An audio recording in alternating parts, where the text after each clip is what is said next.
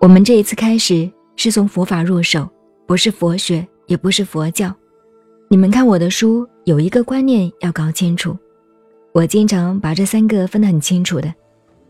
第一个是佛教，佛教是宗教，它有它的宗教形式，有它的宗教习惯，有它的宗教行为，譬如出家、盖庙子、化缘、做法事，都属于佛教的范围。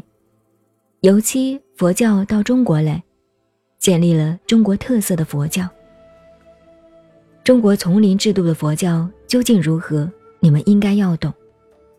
可是现在很少有人懂。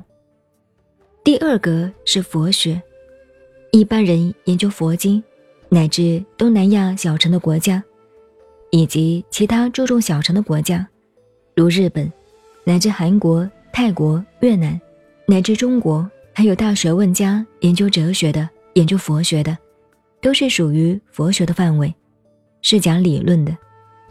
佛学家很有学问，讲起来头头是道。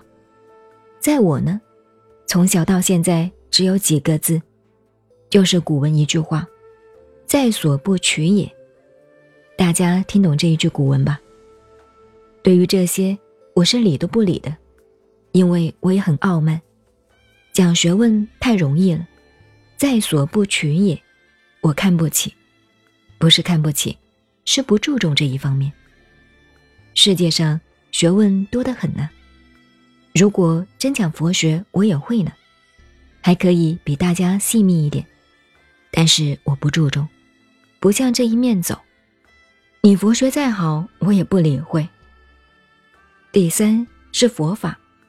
所以我是要学佛法的，要学习怎么样成佛，怎么样得道，至少打坐坐起来怎么入定，这就不只是学理的问题了。